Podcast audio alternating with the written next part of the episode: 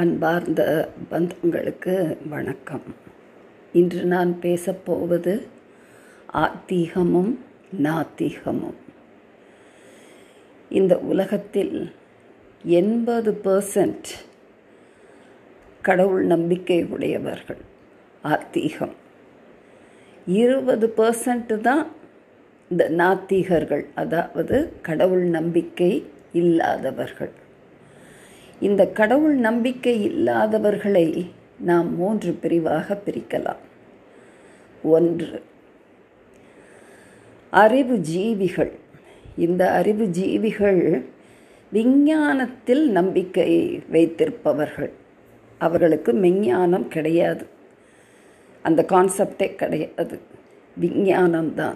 இந்த உலகமே சயின்டிஃபிக் தியரிஸில் தான் இயங்குது. நியூட்டனோட எவல்யூஷன் தியரி கிராவிடேஷன் தியரி இப்படி பல தியரிகள் கண்டுபிடிக்கப்பட்டு உலகம் இந்த விஞ்ஞானத்தால் தான் இயங்குகிறது என்ற நம்பிக்கை. ஆனால் அதிலும் சில விஞ்ஞானிகள் கடவுள் நம்பிக்கை உடையவர்கள் தான் காட்ஸ் பார்ட்டிக்கிள் என்றெல்லாம் பெயர் வைத்திருக்கிறார்கள். அது வேறு. இரண்டாவது கொள்கைக்காக நாத்திகத்தில் ஈடுபடுவார்கள். அவர்கள் கடவுள் மறுப்பு என்ற இயக்கத்தில் இருந்து கொண்டு கடவுள் இல்லை என்று சொல்லுவார்கள். மூன்றாவது பாதிக்கப்பட்டவர்கள்.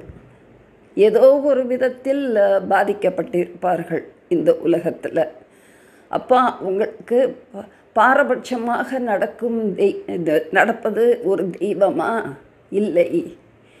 அந்த தெய்வமே எனக்கு வேண்டாம் என்று இருப்பார்கள்.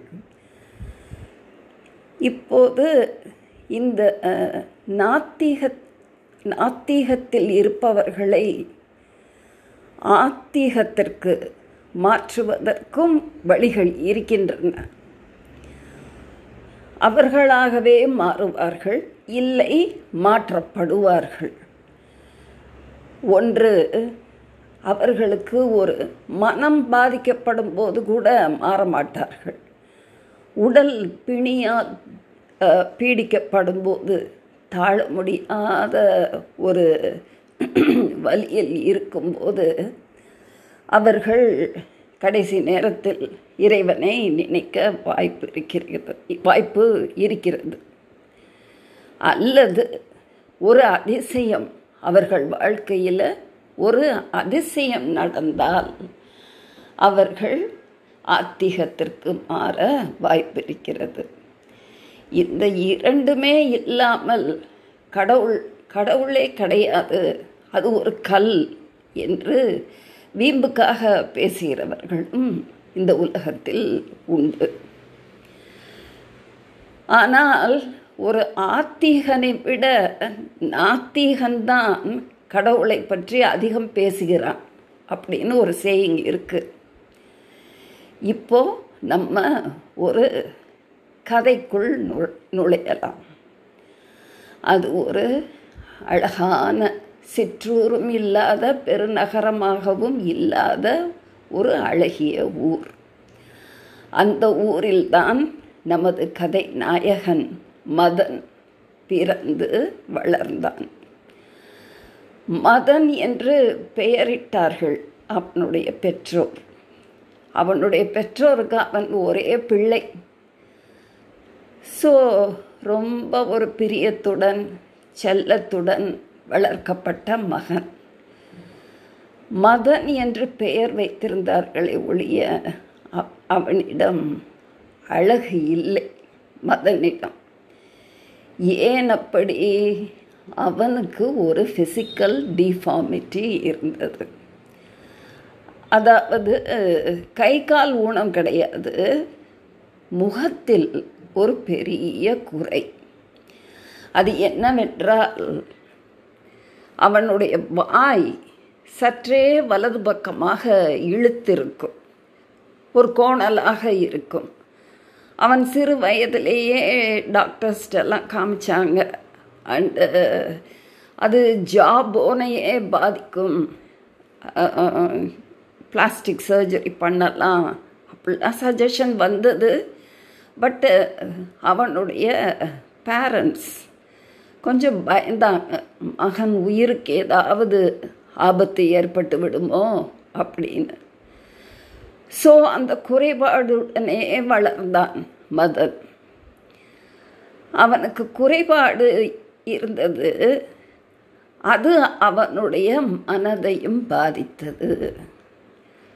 என்னவென்றால் மற்றவர்களை பார்க்கும்போது இந்த கடவுள் என்று ஒருவன் இருந்திருந்தால் மற்றவர்களையெல்லாம் மிக அழகாக படைத்து என்னை மட்டும் இப்படி ஒரு ஊனத்துடன் படைத்திருக்கிறானே இப்படி ஒரு குறையுடன் படைத்திருக்கிறானே என்று அவனுக்கு ஒரு பெரிய குறை. அந்த குறை கடவுள் மேல் கோபமாக முடிந்தது. கடவுளே இல்லை இந்த உலகத்தில் அப்படின்னு ஒரு முடிவுக்கு வந்தவன் அவன். இப்போ நம்ம கதையில் அவனை மீட் பண்ணுறப்போ அவனுக்கு பத்தொன்பது வயது. ஒரு கல்லூரியில் அந்த ஊரில் ஒரு ஆர்ட்ஸ் காலேஜு அந்த கல்லூரியில் அவன் வரலாறு இரண்டாம் ஆண்டு படித்து கொண்டிருந்தான். அந்த கல்லூரியில் மாணவர்கள் என்றால் குறும்புகள் அதிகமாக இருக்கும் இல்லையா? அப்போது அவனை கேவின்னு பட்டப்பெயர் வச்சாங்க. கோணவாய் அப்படின்னு. அவனை முகத்துக்கு நேர அப்படி சொல்கிறவங்களும் இருக்காங்க. அவனுக்கு பின்னாடி பேசுகிறவங்களும் இருக்காங்க. சில சமயம் இன்னும் ரொம்ப டிராஸ்டிக்காக கூட பேசுவாங்க. என்ன பேசுவாங்கன்னா அவனுடைய முகத்தில் ஓங்கி நான் ஒரு குத்து விட்டேன்னு வச்சுக்கடா அவனுடைய வாய் சரியாயிரும் அப்படின்னு ஒரு முரட்டு பையன் சொல்லுவான். அப்புறம் இன்னொருத்தன் சொல்லுவான் இவனை எல்லாம் யாருடா கல்யாணம் பண்ணுவா? அப்படின்னு.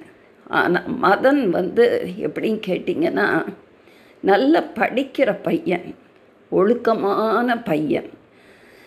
அவனுக்கு இந்த கேலி பேச்சுகள் எல்லாமே பழகி பழகி பழகி மாணவர்கள் அந்த பேசுகிற மாணவர்கள் மேலே அவனுக்கு கோபம் வராது. அவனுடைய கோபம் எல்லாம் கடவுளின் மேல். நீ என் ஏன் இப்படி இப்படி ஆக்கினாய்? அதனால தானே அவங்க இப்படி பேசுகிறாங்க அப்படின்னு. அவங்க வீட்டில் ஏதாவது ஒரு பண்டிகை ஒரு நல்ல விசேஷம் கடவுள் சம்பந்தமான விசேஷம் ஏதாவது வந்தால் கூட அன்னைக்கு வீட்டில் தங்க மாட்டான். அந்த கடவுளுக்கு படைத்த சாப்பாடை சாப்பிட மாட்டான். அவ்வளோ ஒரு வெறுப்பு அவனுக்கு. எதுக்கு இல்லாத கடவுளுக்கு எதுக்கு இதெல்லாம் செய்கிறீங்கன்னு அவங்க அம்மாக்கிட்ட சொல்லுவான் அவன். பேரண்ட்ஸ் எத்தனையோ பேசி பார்த்தாங்க. அப்படியுமே அவனுடைய மனம் மாறவில்லை.